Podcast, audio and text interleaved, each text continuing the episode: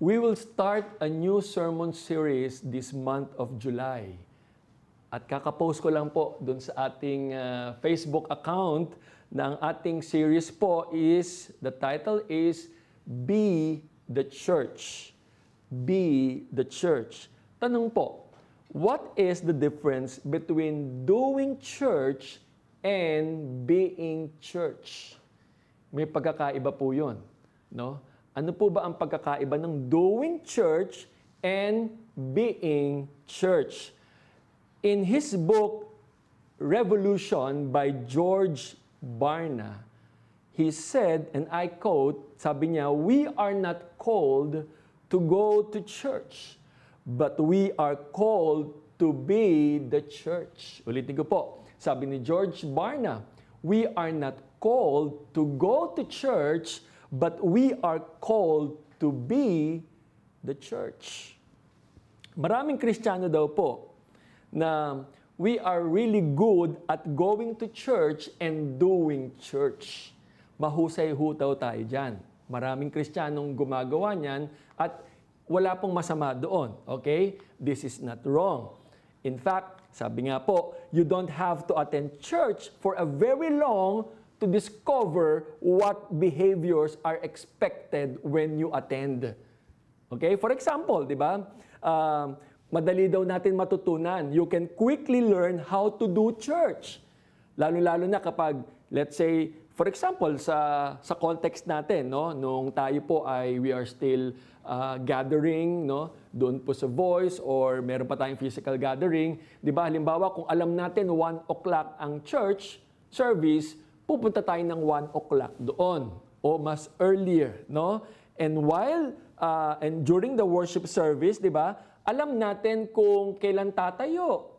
Alam natin kung kailan kakanta, 'di ba? Alam natin kung kailan makikinig ng salita ng Diyos, right? At alam natin din kung kailan tayo magte-take down notes during the message of the pastor, no? Linggo-linggo po 'yan, right? Buwan-buwan at taon-taon, no? Ginagawa po natin 'yan. Everywhere we are doing church for one to two hours every Friday or every Sunday. Again, there is nothing wrong with that. Okay? In fact, many Christians, no, even among us, sa ating church mismo, can testify na kapag right after that worship, particular worship service, you will testify that it was truly one of the most meaningful times of your week.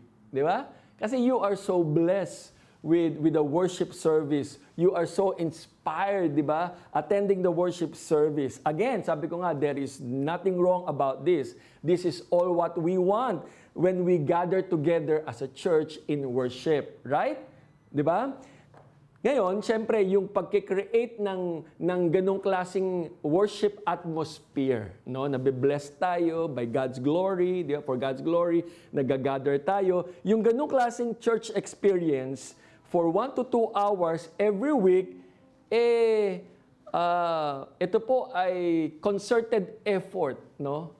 Talagang uh, ang pastor, uh, ang uh, ang uh, volunteers like the worship team, no? The worship band, yung mga ushers, yung uh, nasa kids ministry, di ba? Lahat po sila, no? Lahat sila talagang they spend time or enormous time, amount of time and energy to prepare to do church every weekend. Lahat yan, binubuhos talaga po natin, di ba? At walang masama doon, that is excellent nga po, di ba?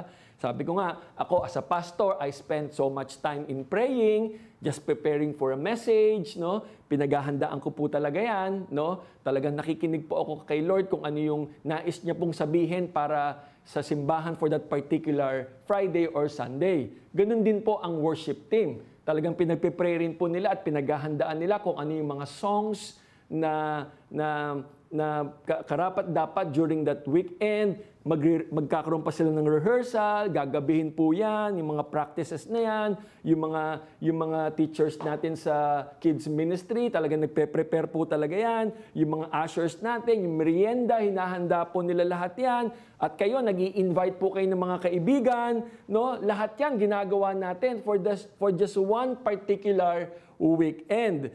Nakafocus lahat doon. We are preparing to do church together with other believers. At yan po nangyayari hindi lang sa local church natin. Hindi lang po nangyayari sa atin yan, but all over the world, in all churches, no? Talagang pinaghahandaan natin, pinaghahandaan nila ang bawat linggong darating to worship God. Sabi ko nga, this is all excellent. This is what we desire. Of course, with God's special anointing, every gathering, di ba, gusto natin talagang ma-honor ang Panginoon, di ba? Ma- ma- Ma-please ang Panginoon sa gathering natin. At sabi ko nga, maganda po ito, we are doing church. However, yan yung matindi, however, okay? With all of this, sabi ko nga, nothing, there's nothing wrong with this, ha? However, okay, doing the church on Fridays or on Sundays is not the reason why the church exists. Ulitin ko po yan, ha?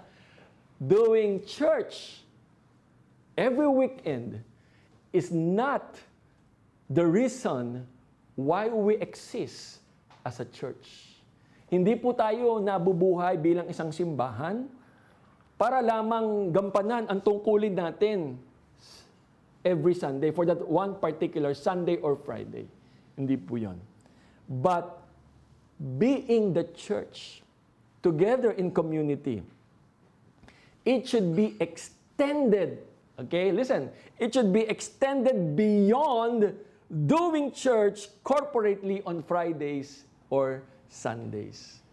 Ito po ang ibig sabihin nito, being the church. So we are not just church during Friday or Sunday. When you talk about be the church, we must be a church every day. Amen? No? So, this July, sabi ko nga po, we will start discussing what be the church is uh, really is, no? Being the church. So pag-usapan po natin yung learning church, okay? We will talk about loving church.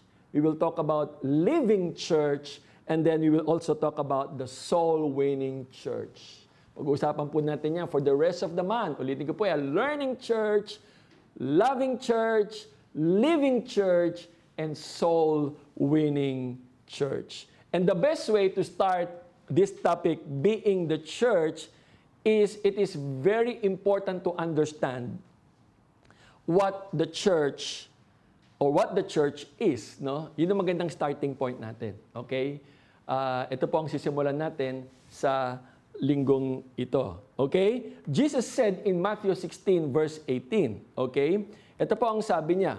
In Matthew 16 verse 18, Jesus said, I tell you that you are Peter, and on this rock I will build my church, and the gates of Hades will not overcome it. So Jesus was talking to Peter. He was talking to the rest of the of the di- dis- disciples. Kasama po ito nung nung ah, pagpapaalam pa rin ni Lord from John 14, di ba? He was telling the disciples na they uh, soon he will he will uh, um, he will leave them, no? Aalis siya.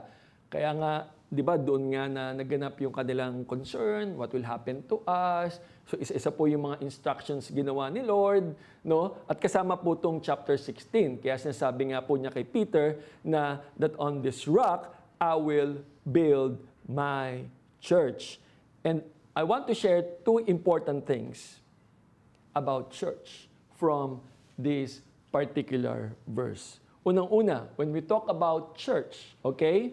When we talk about church, number one, Jesus is the builder of the church. Okay? He is the builder of every church. Ang sabi niya ito, balikan natin, sabi niya, I will build my church. I will build my church. Maganda, i-define muna po natin what the word church is. Okay, let's define the word church. Marami pong understanding no, na ang pagkaalam po nila ng church is all about building. Di ba? Ganun po ang understanding ng marami. Di ba? Yeah, yan yung church namin, no? Di ba? Tinuturo mo yung uh, building mo mismo, no? Yung structure, yung gusali. But this is not the biblical understanding of the church. As far as the Bible is concerned, sa New Testament po, yung word na church from the original word ecclesia, ang ibig sabihin po noon ay the called out or in other in other term, ang ibig sabihin po ng uh, ecclesia is assembly. Okay? Assembly or fellowship, no? So the, the, the root meaning of the church is not building. Pag sinabing church sa Bible, people. Tao. Kayo po. No?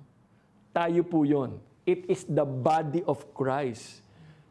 No? Particular people, the body of Christ who have placed their faith and trust in Jesus. Yan po yan. Kaya sabihin mo sa katabi mo, ikaw ay church. Yan. Tayo ay church. Okay? So when we talk about church, it's not a building, Okay? It's people, assembly, fellowship. Tayo po yan. Okay? At sabi nga dito that Jesus alone is the builder of God's people. He is the builder of His body. No? He will make His church grow. He will make us grow. Okay? Sabi niya, I will build my church. He alone is the builder of every church. Alam nyo, if you are um, Mr. Muhammad Alabar, okay? Kilala niyo ba siya? si Mr. Uh, Alabar is the founder of uh, MR, okay? O kung ikaw man ay si Mr. Sanjay Manchanda, do you know him? Siya naman po ang CEO ng Nakhil Properties, okay? Kung isa ka sa kanila, well, these people are developers they are builders, right? Sila nagtayo nito kasi meron silang pangarap to build Dubai, right? There are builders. If you are a builder, if you are a developer, definitely you have a plan. May plano ka. You have a blueprint, no? Meron kang pangarap, 'di ba? You are the architect, you are the very brain of everything and you will you will build and you will construct according to your own desires. Although may mga architect ka, pero you will pass on to them, 'di ba? Yung yung uh, concept mo, yung gusto mong mangyari, 'di ba? Kasi ikaw 'yun eh, right? Because you are the builder. You know, same with Jesus. Jesus is the builder of the church. He will make his church grow according to his desires. Ibig sabihin, he has a plan. He has an he has an agenda. Meron siyang blueprint. Kompleto tapos na 'yan. From the very beginning when he when he created the world from Genesis chapter 1, tapos na po 'yan. Pinalala na ni Lord kung ano mangyayari sa buhay natin. Why? Because he is the builder of the church, no? And uh, he alone wala na po uh, uh, uh, wala na pong iba kung hindi siya lamang. And, and there are two things no, that Jesus uses when He builds His kingdom or His church. Marami po, but I just want to share two things to you. Number one, He, okay, okay, He uses, Jesus build His church through men, okay? Through men or through His disciples. At alam naman po natin yon, di ba? Na, na Jesus started with the 12 disciples. When He mentored them, He discipled them, and then Jesus went back to heaven, di ba? The 12 disciples were given the, the, the, the, the authority to preach the word, to go and preach the word and make disciples, di ba? So sila na po, nagsimula sa labing dalawa, and later on, nung lumawak na po, na-expand na po ang church during that time, di ba? Sa book of Acts, nakita po natin doon, ay nakita natin how, how the Lord uh, extended yung yung kung paano niya ginagamit ang ang hindi lang hindi lang yung 12 but others. And let me share to you kung paano niya ginagamit ang mga disciples. Look at, um, uh, this is in 1 Corinthians chapter 3, verse 5 to 9. No? Let me read this uh, uh, passage to you. Sabi niya, sabi ni Paul, uh, letter to the, to the Corinth, sabi niya, after all, who is Apollos? Sabi niya, who is Paul? We are only God's servants through whom you believe the good news. Each of us did the work the Lord gave us. Sabi ni Paul, I planted the seed in your hearts. Apollos watered it. But I like, I like this. But it was God who made it grow. Okay? Who made it grow. Dito sinasabi ni Paul, kasi may issue yung church in Corinth eh. May mga loyalty sila Nadi-divide ang church kasi isa loyal dito, loyal doon. Pero sabi ni Paul, isa lang naman ang ginagawa natin, no? It so happened, sabi niya, I I planted the seed o maaring I, I started to share the gospel to you. Apollos watered it. Siya yung nag-consolidate, okay? Siya yung nag-follow up. But at the end, it was God who made it grow. Ibig sabihin, at the end of the day, si Lord ang nagtatouch ng puso ng tao. Ikaw at ako, kasangkapan lang po tayo ni Lord. We are just instrument, okay? In God's vineyard. Because at the end of the day, it is God's work who will turn the hearts of people. And the reason why you are here today, the reason that why you are listening, and the reason why I am standing here today, and why we are here today right now, is because one day in our lives, He turned our heart to Him. He touched our hearts. Ganun din, He touched your heart.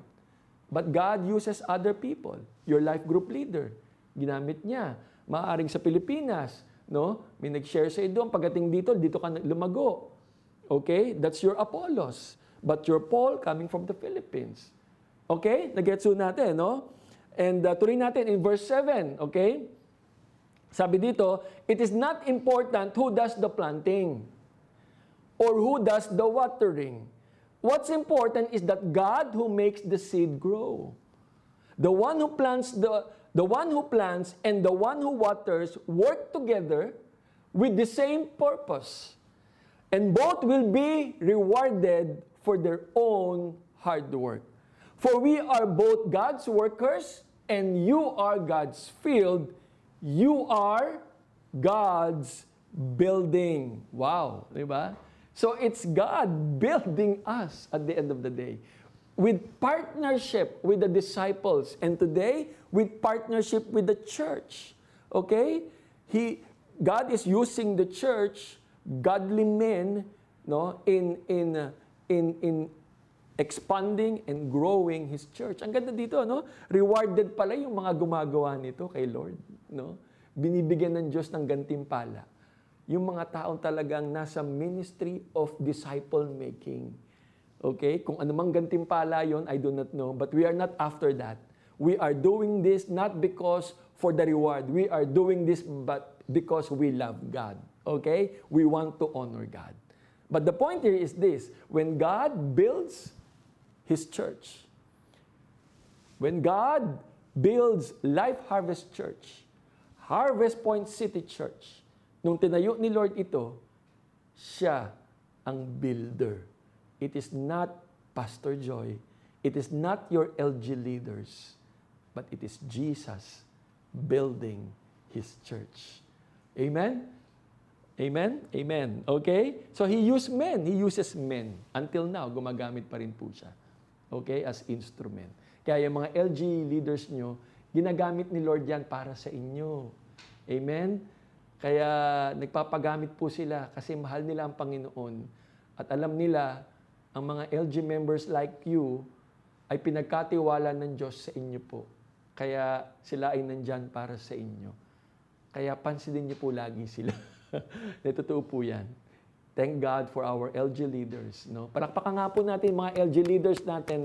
Salamat sa kanila at sila po ay mga kasangkapan ng Diyos for the greater purpose and glory of God.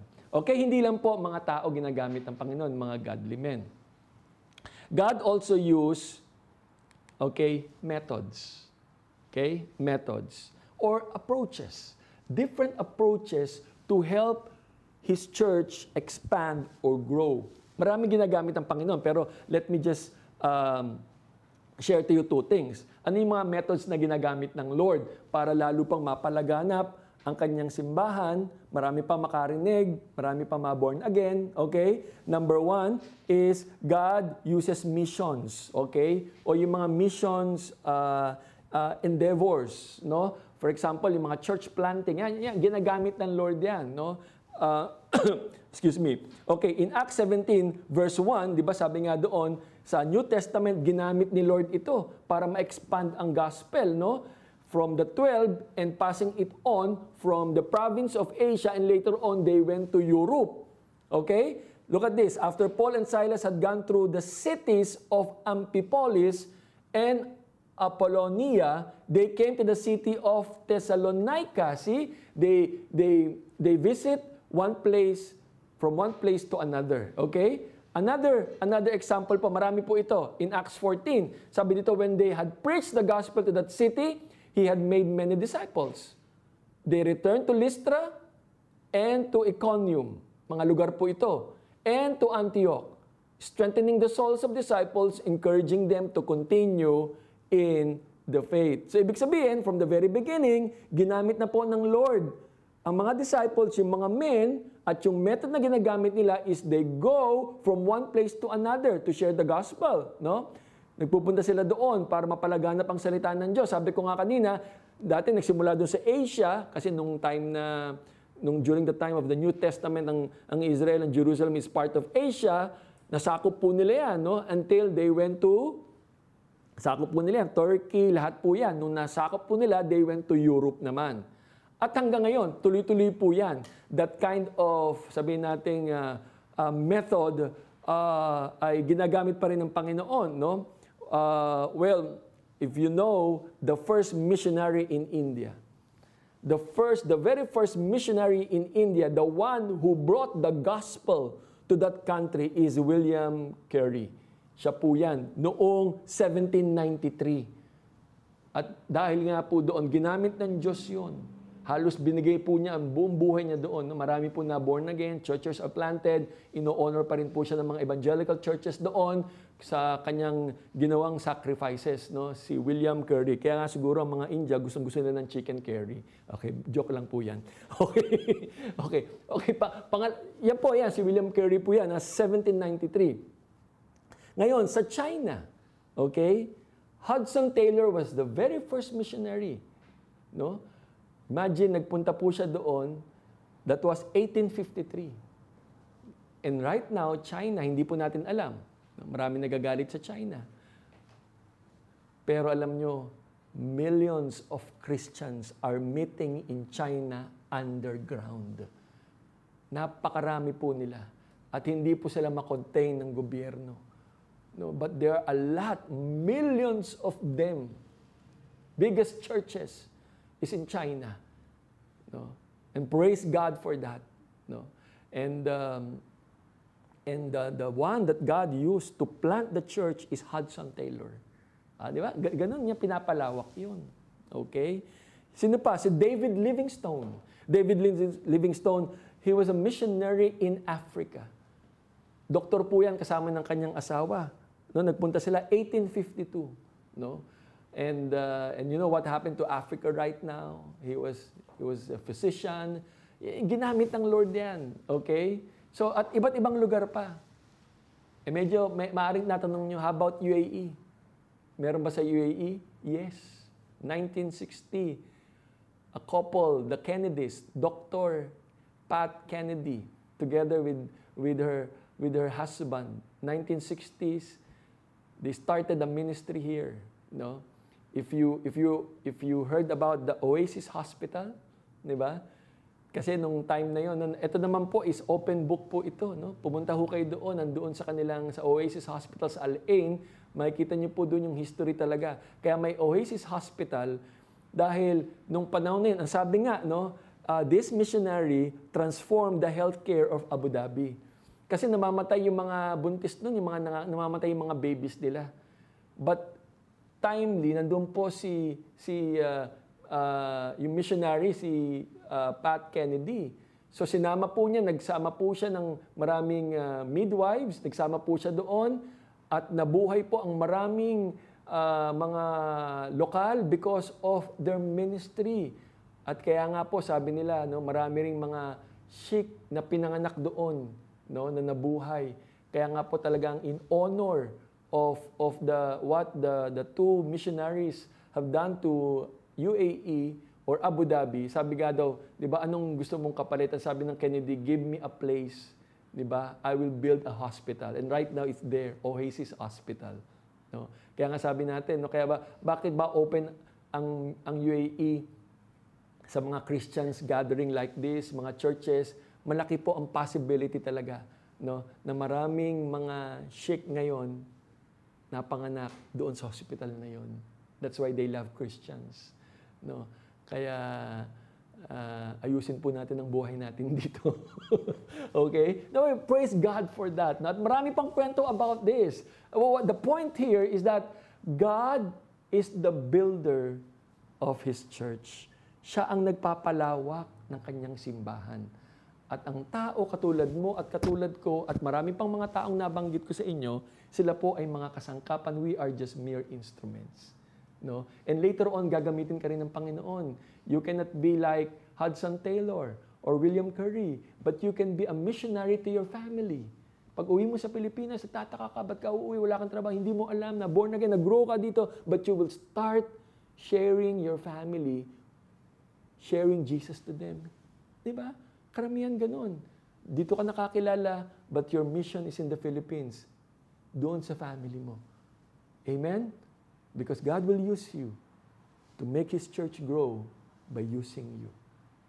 Amen? No? Sabihin mo sa katabi mo, gagamitin ka ni Lord. Di ba? Akalain mo yun? Dito to, walang biro. No? We have our ministry, our family back in the Philippines. Okay? So hindi lang po niya ginagamit itong method nito to enlarge his church, to build his church. He also used what? Missions. He also used media. Okay? He used media. Paano po niya ginagamit? Well, nung, nung panahon ni, ni, uh, ni nung New Testament, meron na po silang media doon. Ang tawag nga po doon yung print media. Okay? During the New Testament, si Apostle Paul, okay, ginamit po niya ang letter to encourage and to build the church. He wrote 13 letters in several churches.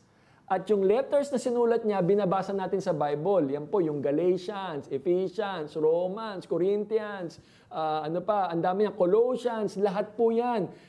Yan po ay letters ni Paul to different churches. Why? Kasi nakakulong siya eh.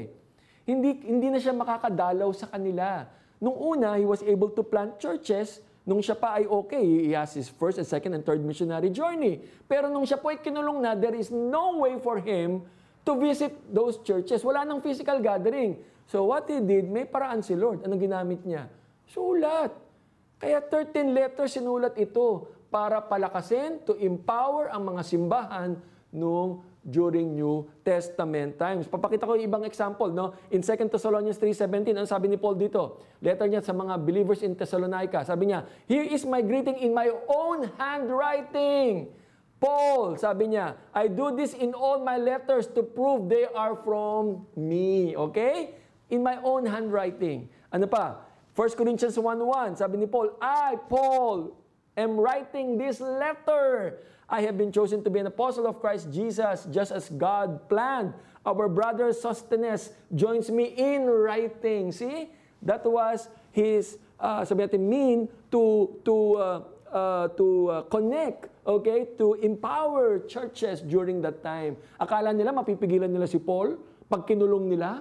No way! God has another plan, right? No? By using letters at ang church ay nagpatuloy. Today, we can also use media. Of course, we have the print media, of course, the traditional media, tra- uh, traditional, uh, uh, sabi natin, yung uh, print and the TV. But right now, we are using social media. Yung social media is a good uh, sabi natin, uh, platform or opportunity that we can share Jesus to others. No? Nowadays, ito ginagamit natin. Kaya meron tayong live stream, meron tayong simbahay. No? Kahit tayo po ay pinagbawal, o sabi nga, bawal mag, magkaroon ng physical gatherings, ang mga church buildings, DECC, mga hotels na ginagamit, sinarado. But we can still meet no, using this platform. Kaya kung tutuusin po, hindi ho nagsara ang simbahan. Ulitin ko po, hindi ho nagsara ang simbahan. Nagpapatuloy pa rin po tayo. Remember, the mission is still the same, but the method is different. Yun lang po ang nabago. Pero tuloy-tuloy pa rin. Okay? Kaya nga po, uh, dito sa live streaming natin, in fact, mas marami nga po ang uma-attend. No? Ilang views na ba tayo ngayon? Ilang views na? Oh, 168 na, medyo bumaba. okay, ma-average tayo ng 192. Pero, marami pa rin yun. Yung 168, hindi naman 168 na tao yun eh. Di ba? Sabihin mo ng times 3. Di ba? Mas dumami nga po ang nakikinig. Ay, hindi lang po sa UAE. Di ba? Mas Umaabot na po ito sa Pilipinas, Luzon. Hindi ko alam kung nakikinig pa sila sa La Union, okay? Of course, sa Bicol, no? sa Legazpi, dyan sa Naga, okay? Of course, sa Manila, sa Rizal, sa Antipolo, sa Visayas, andyan sa Cebu, Bacolod, Bohol, nakikinig sila ngayon. Sa Mindanao, sa Davao, I don't know, in Cagayan de Oro, ibig sabihin, mas lumawak pa nga, umabot tayo sa kanila eh. At ang balita ko nga, we are starting a new life group in Davao because of our live stream. Di ba? Purihin po ang Panginoon. Hindi lang po sa Pilipinas. Di ba, naririnig rin po tayo sa Singapore. Yung mga kaibigan natin dyan. Yung dati nating kasama dito, si Sarah, nakikinig pa rin po yan. At yung mga friends ko na, na, na nakikinig sa atin, sa simbahay, hindi lang sa Singapore, sa Qatar ngayon, may nakikinig po. No? May nanonood, nakikijoin sa ating uh, simbahay. Hindi lamang po sa Qatar, hindi lang sa Middle East, maging sa USA. No? Yung kaibigan ko ngayon for the first time, welcome kita Sister Ann, okay? Nakita niya yung live stream, can I join? Yes, you can join and she is now here from LA. Di ba? So hindi lang sa iba't ibang lugar sa USA, sa Canada, and I was told umaabot na rin po ito sa Barcelona, Spain. Can you imagine? yung mga Pilipino nanonood doon, hello, di ba? Uh, hola, di ba? Ganun po yung how the Lord is using this media no to to reach more souls in the Lord. At gusto pa natin palawakin ito, no? papalakasin pa natin para yung mga kaibigan ninyo ay maka-join pa sa atin dito. Kaya nga, we, we need to understand na this is our new normal. Ilagay na po natin yung sarili natin dito kasi maaaring magtagal po ito eh. Na ganito ang ating setting habang wala pong vaccine na, na discover pa. We will continue to meet in this kind of platform. But we know, we believe that this is God's way. Not only us, but other churches are doing this para mas marami pang maabot ang salita ng Diyos for His glory and honor. Amen? Kaya nga po, yun lang, minsan nakakalungkot lang, convenient na nga tayo sa bahay, no, para magsimbahay, no. Pero iba nalilate pa, no? Ba't kaya ganun? Sa bahay na lang nga ho tayo, eh. Sana po, wag na tayong malate, no? Kung alam nating 11 o'clock, di 11 o'clock, nandun na, before 11 o'clock, naka-ready na po tayo. Yung iba talaga may mga excuses pa. Ano ba ba ang magiging excuse natin? No? Tapos, uh, sa life group Zoom natin, di ba? Digital life group na nga tayo. Convenient na yun. Hindi na kayo ginagabing umuwi. Wala na ngang gastos. Sa bahay na lang, magbubukas na lang po tayo ng Zoom natin para, para ma, mapag-pray tayo, ma-empower tayo. Hindi pa rin nakaka-attend yung iba. Ang dami pa rin pong excuses. No? Sayang naman po. No? Talagang pinapalapit na po. The Lord is making it easy for us so that we will receive His Word But I pray, no, maging talagang uh, responsible pa rin po tayo kung paano gagamitin ng Diyos para sa atin. Ito kaya nga sabi ko nga sa mga leaders natin last time when I met them last week, kung tayo po ay mag-zoom for life group, isang rule natin, wag nating papayagan na hindi naka-live dun sa video, baka picture lang nakalagay. Hindi, wag nating payagan yun. Hindi ko papayagan din po yun. Nag-zoom mentoring ka, tapos picture lang. Hindi na nga kayo nakikita, picture mo pa yung nilagay doon. Tapos yung picture mo, yung parang talagang nakangiti kayo. Wala naman po, pero sabi ko nga, pwede yon Kung nalilate ka galing from work, okay lang yon. Okay, naihi ka, di ba okay lang yun. Pero yung all throughout, may nagsasalita, biglang nagpicture ka. No? Kasi may iba kang ginagawa. Kaya dapat focus pa rin tayo. Kapag nagsasalita yung, yung, yung leader, dapat focus pa rin tayo, nakikinig tayo. Hindi yung may ginagawa ka, tapos na ba? Di ba ganun eh, na magtatanong, okay pa ba? No? So, tapos make sure naka-charge yung inyong mga cellphone. No? Alam mo na magla-live group kayo, charge it. Para nawala ako, bakit? Nalobat ako eh, di ba? So alam mo na, di, i-charge mo na kasi important day yun para sa important hour para sa iyo yun. So clear tayo doon para malapit na nga sa atin yung iba, di ba? Yung i-focus na natin, yung, yung, yung time natin for one and a half hours or two hours, listening, praying for one another. No? Magandang pamamaraan ng Diyos ito para tayo magpatuloy sa Kanya lumago. Amen? Okay po ba yon? No? Gawin po natin yan. I-practice po natin yon. Okay? So praise the Lord for that. Indeed, He alone is the builder. And God will use men. God will use methods so that His church will continue to grow. Ganyang kagaling si Lord. Second, He is not just the builder of every church. Ang sabi rin niya doon, He is also the owner. Siya ang may pag-aari. Anong sabi niya? I will build my church. It was personal. This is mine. No? Ako may pag-aari ng simbahang ito. Jesus owned the church. You know why?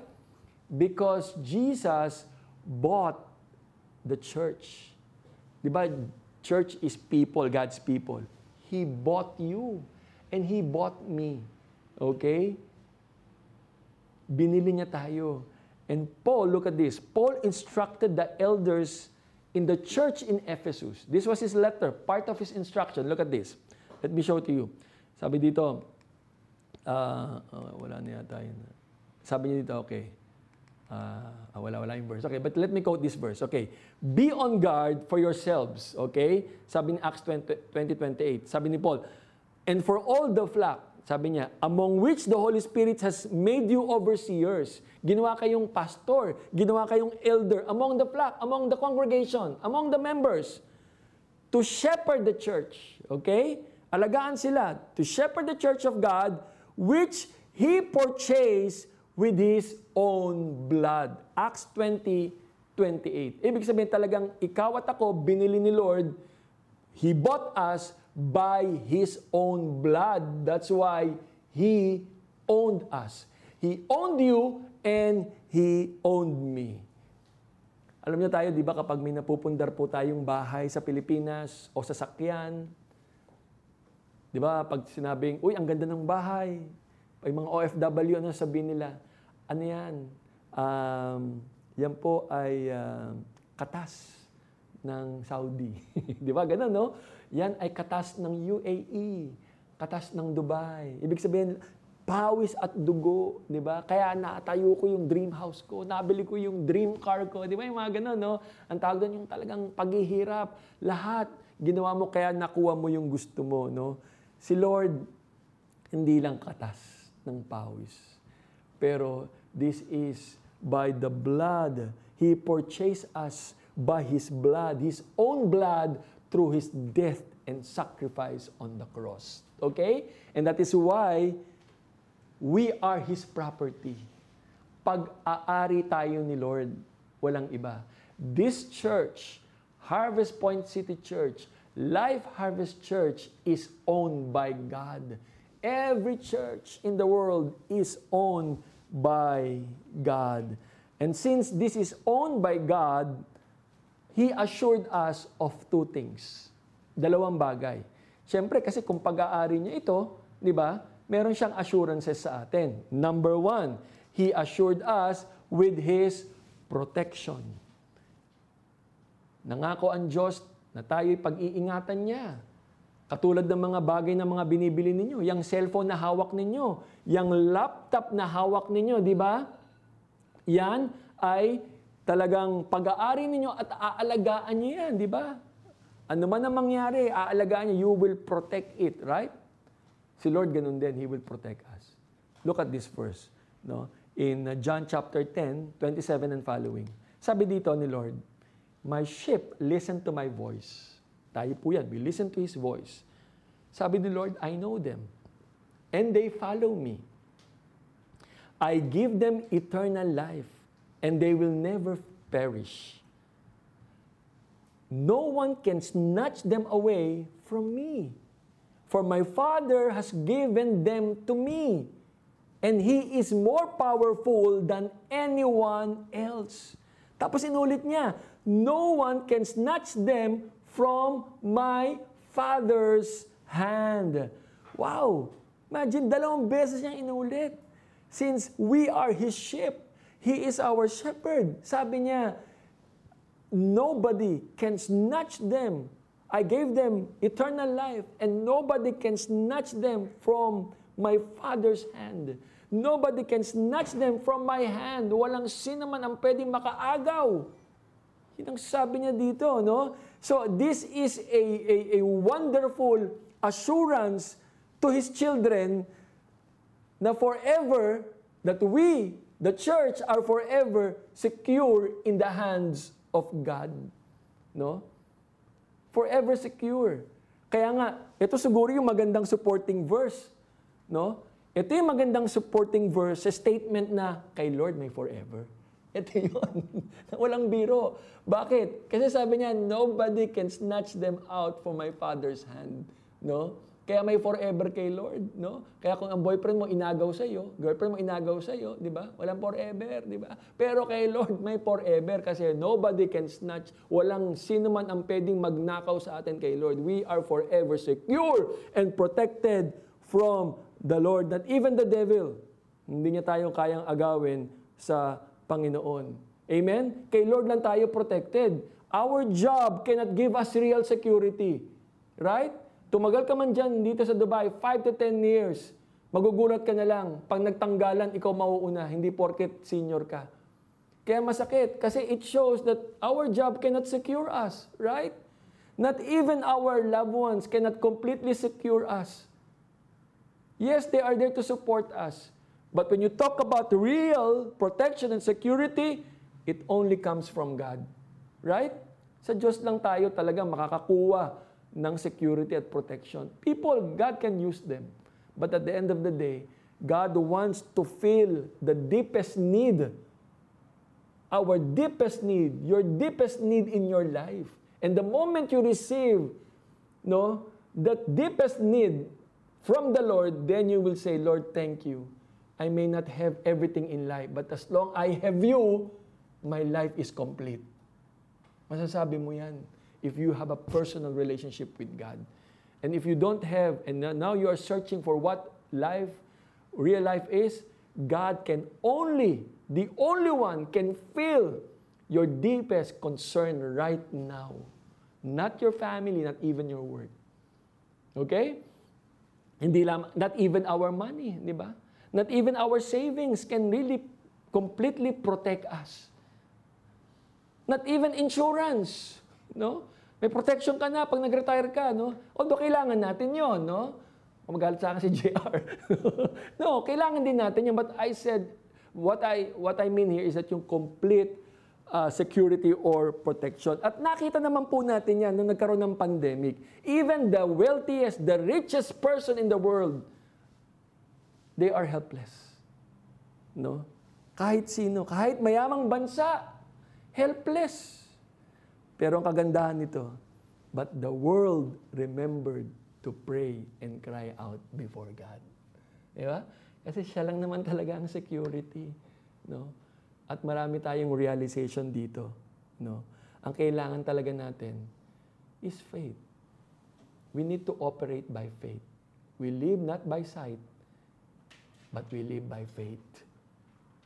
Hindi natin nakikita, but as long as we have faith in God, He will do and fulfill what He started in you. Promise po ng Panginoon yan.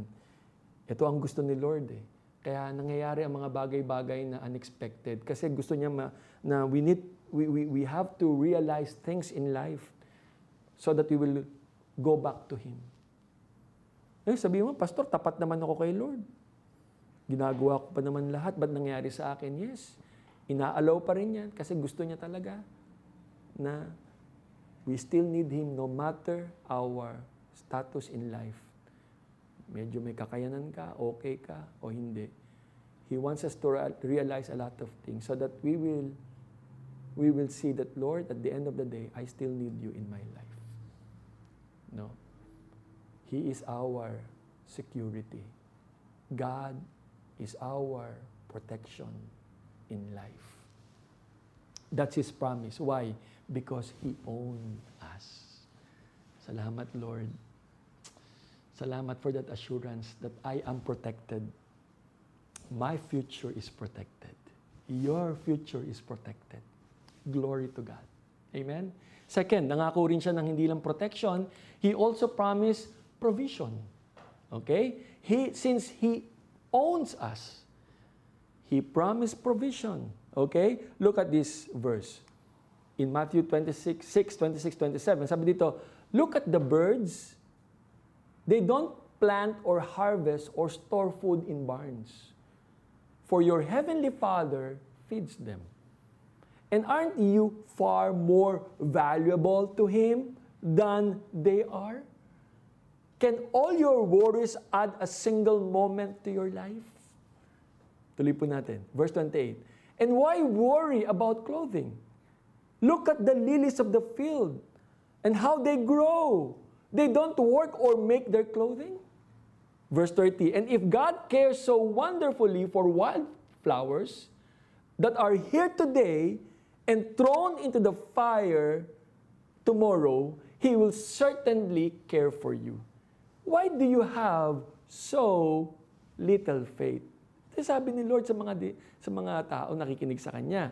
So this passage tells us that God is committed to provide for our necessities. He is committed to provide for our needs, shelter, food, clothing. From this verse, from this passage, ito yung promise niya, no? Amen? Diba? He is committed. He will provide for our basic needs. Ang sinasabi lang niya dito, do not worry. Okay? Do not worry.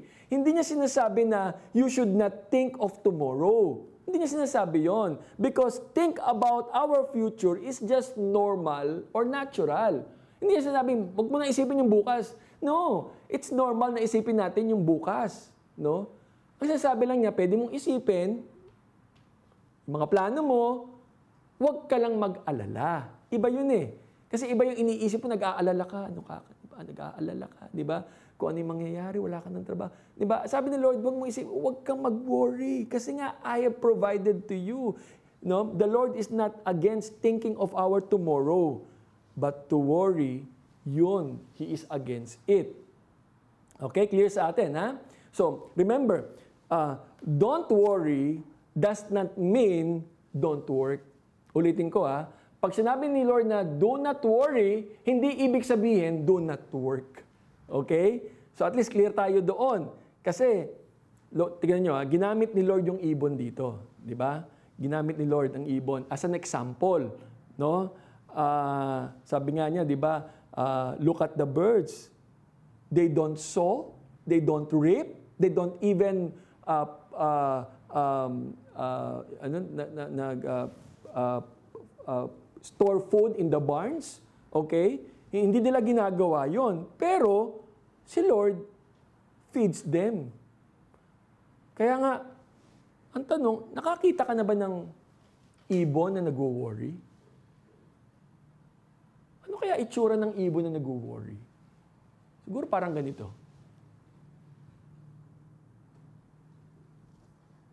Tuk, tuk. Ganun ba? Di ba? Ano kaya itsura ng ibon na nag-worry? Hindi, sa, no, sabi nga, wala, ano nga eh, hindi nga sila nag-aalala eh, no? Uh, and yet, the Lord provide for them. Alam nyo, yung, yung flat namin last time, no, dun sa Muhais na, meron kaming balcony doon na, na, na nilagyan ng garden ni Ate Waway ninyo. So, syempre, pag December, malamig, maganda doon. Pero pag summer, mainit, ganito, no? So, ang, ang ano, panay alikabok, no? Pero may mga halaman ho doon, pero yung halaman, mga plastic naman po yun, eh. So, doon sa building, kabilang po ang mayroong ganun. Siguro akala ng ibon, ay, ito yung kanilang, ano, ah, kumbaga, eh, ah, magiging shelter nila kasi panay halaman, hindi na alam, fake. So, may mga ibon nagpupunta po lagi doon. And one time, meron nga po akong na, na, nag, nag, talagang gumawa ho siya ng nest, no, na, ah, ng hanggang, hanggang nawala na po yun, no. Tapos may dumating na naman panibagong batch. So instead na sawayin ko, inobserbahan ko kung paano sila maggumawa ng nest.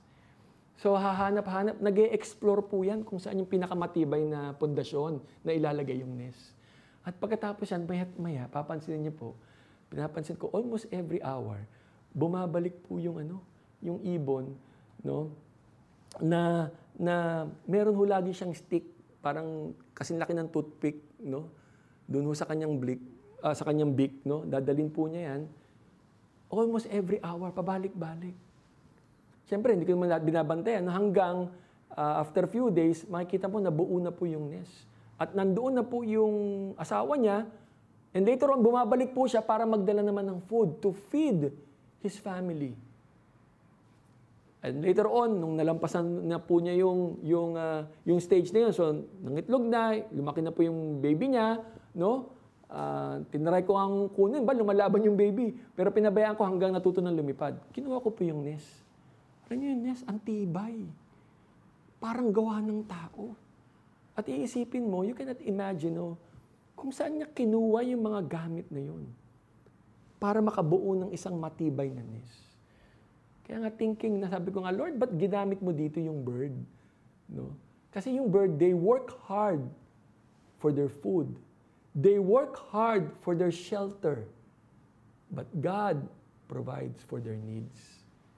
Ang nasabi dito, if God can provide for the birds, how much more to you and to me who are more valuable than birds? Amen? We are more valuable kesa sa mga mga ibon na yan. But sabi niya, you have to work for it. In fact, sabi ni Paul in 2 Thessalonians 3.10, if a man will not work, he will not eat. Hindi siya kakain. So napakahalaga pa rin na remember, God is not against working. God is against worrying. Ulitin ko po yan ha. God is not against working, but He is against worrying.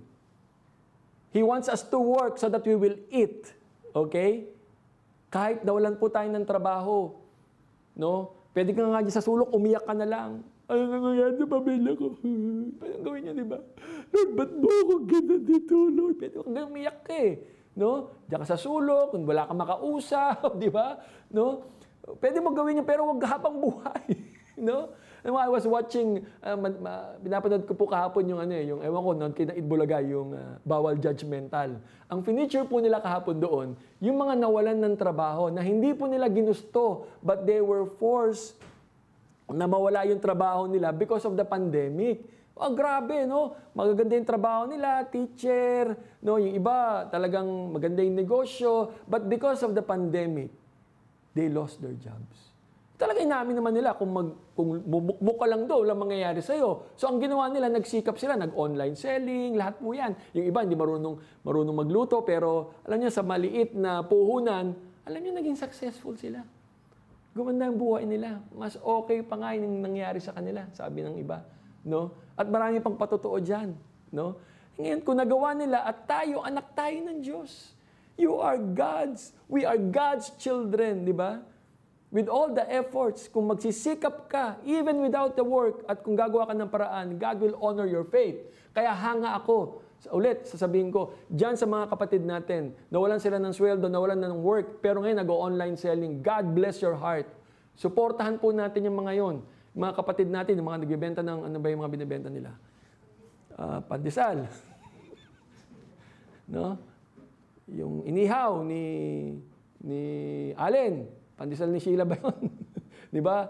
Yung cake ni Noemi, o oh, pinapromote ko ha, di ba? Yung mga gadget ni ni Rancis, o lahat yan, di ba? Yung mga face mask ni LJ, di ba? Ibig sabihin, yan mga, ang point ko dito, these people are working because they know they have to work and they will not end up worrying and God will bless your heart. I'll pray for you lahat yung mga nagsisimula dyan. No? I'll pray for you later. No? Maganda yung simula na yan. No? At maging yung nasa Pilipinas. Purihin po ang Panginoon. No? Hanga ako sa inyo. No?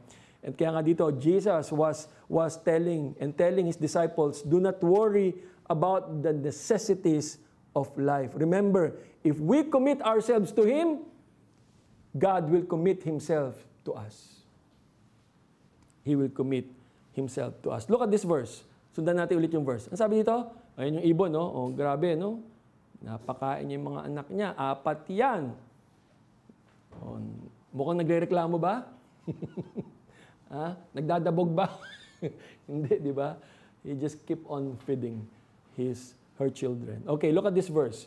Tuloy natin, no? Matthew 6.31, sabi, So don't worry, sabi ni Lord, about these things. Ito, ito mga basic needs that you, you na kailangan mo. Sabi niya, what we will eat, what we will drink, what we will wear. These things dominate the thoughts of unbelievers. But your heavenly Father already knows all your need. Seek, I like it, seek the kingdom of God above all else. Live righteously and He will give you everything you need. Wow, no? Kaya, kung ano man yung pangangailangan natin, di ba? Attitude lang. May nagsabi nga, your future looks brighter when your attitude is right. Ulitin ko. Your future looks bright when your attitude is right. Believe that God will provide your needs. But you have to do your part. Amen? Do your part. Remember, God owns us. God owns you. We are His property, and He is committed to take care of us. He is the builder, He is the owner. Let me end with this story. Alam niyo, meron pong isang lalaki na paikot-ikot. Nung nagutom mo siya, no? nakakita po siya ng isang signboard. No? Sabi niya, baka pwede ako kumain dito. Nakalagay po doon sa signboard is Church on a Grill. No? Church on a Grill. So naging curious siya. So pumasok siya doon sa building. No? And then, lo and behold, na sorpresa siya na it was, it was a steakhouse. Nagbebenta, of course, ng steak, mga barbecue, lahat nandiyan. No? Usok. Daming kumakain. So, sabi niya, sige, subukan ko umorder dito. Umorder siya, gutom na siya, kumain, sarap, sabi niya. Tinawag niya yung waiter, sabi niya, sarap ng pagkain niyo dito ah. Pero curious lang ako, sabi niya doon sa waiter, bakit ang pangalan ng ng resto ninyo is Church on the Grill? Sabi ng waiter, ah, kasi dati simbahan ito, no? Uh, in fact, ako yung dating pastor. Eh, one time, kaila- nag-raise kami ng funds kasi kailangan namin ng pondo simbahan. So, we decided to sell steaks, itong mga barbecue, lahat ito. And it was so successful. Grabe! Lampas-lampas yung fundraising namin. Ang laki na kinita namin doon. So, we decided to close the church and continue with the steakhouse. Alam nyo, there is nothing wrong with fundraising or selling barbecue or steaks. But there is something wrong when a church loses her focus.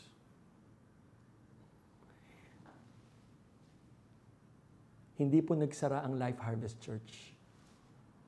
Hindi po nagsara ang HPCC. Hindi po nagsara ang simbahan. Whatever happens, the church will continue because Jesus is the builder. Jesus is the owner of this church.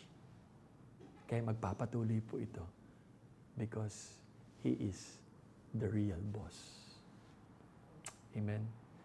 Let's pray. Panginoon, maraming salamat po for allowing all of us to receive your word, Panginoon. Thank you for reminding us, for inspiring us, Lord. Whatever doubts that we have, God, erase it, Lord, with your promises. Thank you because indeed you are our God. You are Jesus, the builder of the church. You are the builder of my life. And not only that, you are also Jesus, the owner of the church. You own me. You own me, God. And since you own me, I am assured of your protection and provision. Salamat po, Panginoon. Thank you, Lord. We bless you in Jesus' name. Amen and amen.